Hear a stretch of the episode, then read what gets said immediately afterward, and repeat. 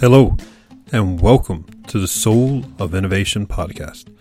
I am the host, Thomas Anglero, and my mission for this podcast is to share with you those private thoughts and reflections that I have being one of the top keynote speakers around the world on technology, motivation, and innovation.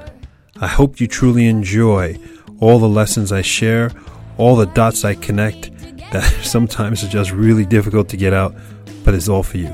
I truly hope you enjoy this episode. Welcome to the Soul of Innovation podcast. I am Thomas Anglero, and I want to share with you a powerful reflection that was given to me while I was sleeping last night. Let me share with you this short story. You ever have a dream that in the dream, somewhere along the line in the dream, you realize you're dreaming? That's what happened to me last night. And what I was doing in the dream was I was having the time of my life playing with a little kid. Whatever the little kid wanted to do, I was doing it. Rolling around the ground, rolling around the ground, throwing a ball back and forth, laughing, going up and down a slide in a playground, doing everything that this kid wanted to do. I didn't know who the kid was. It's just just having fun. And then it hit me. The importance of spending time playing with a child.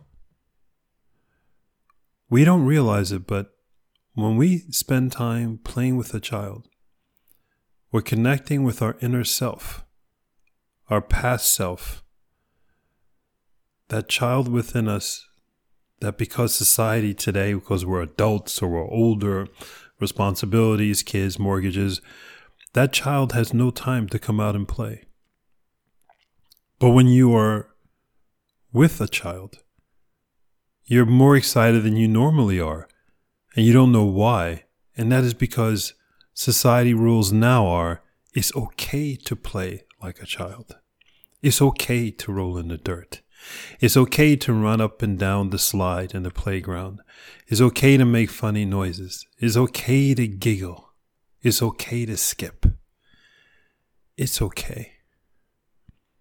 So let me ask you a question. Why are you letting society dictate to you how you are? You are that child. You enjoy skipping, laughing, playing, rolling around the ground, rolling around the sand when you go to a beach. You haven't changed. It, the epiphany hit me as I was in that dream and I realized I'm dreaming. I said, wow, what a dream that the child is allowed to play. The child within you, the child within me is allowed to play all the time. Why are we limiting this child? I think this dream came to me because I was in a meeting where there was a whole bunch of people and everybody was being very serious. And I think at some point in the meeting, you know, it was like not indirectly not allowed to smile. if you ever been in one of these meetings, right? and I was thinking, Yet, if you turn the clock forward a couple hours, and it's the evening and it's a Friday night and everybody's celebrating, then with all the alcohol flowing, you're allowed to laugh and and drink and make funny noises, tell stories and fall down, and that's okay. But turn back the clock six hours and you're in front of a PC or in a room, you have to be oh, all serious. Who set those rules? Who told you how to behave and when to behave? And why are you listening to them?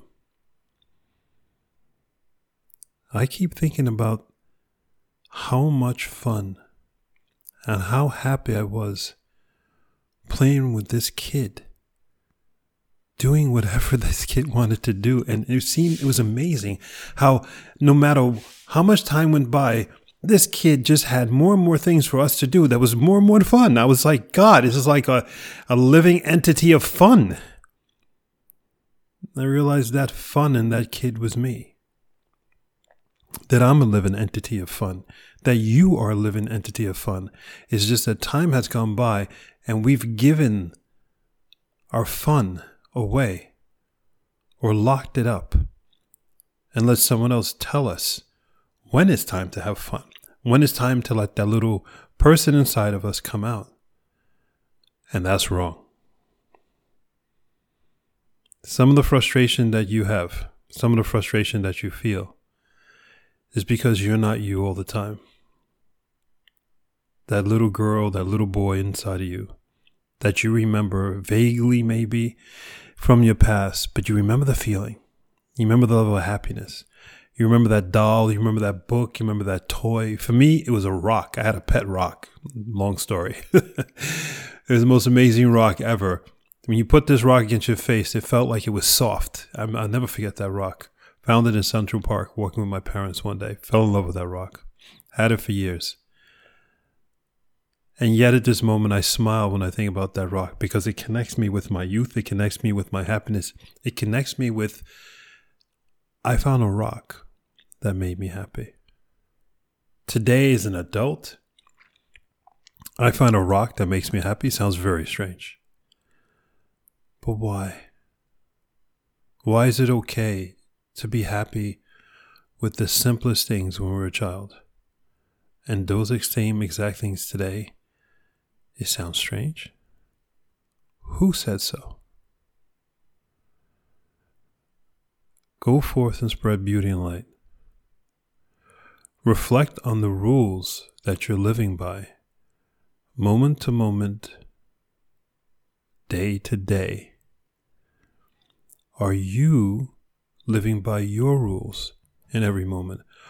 Are you happy as you can be in every moment? You can. It is okay to be happy at work. It's okay to smile at work. It's okay to be the only person in a meeting that's constantly smiling. It's okay to be always the person who is constantly just skipping in the office, just feeling good. You'll get some enemies because people be like, why is a person always happy? But that's okay. Tap into your inner youth, tap into you, be you. Do not let society tell you who you are. You know who you are. You know how you want to feel all the time. Be it, do it. And if you need, need help to reconnect, then take a moment and remember when you were a child, rolling around the dirt on a playground, up and down the slides, playing with a ball. How much fun was that? And now you're happy again. it's that easy.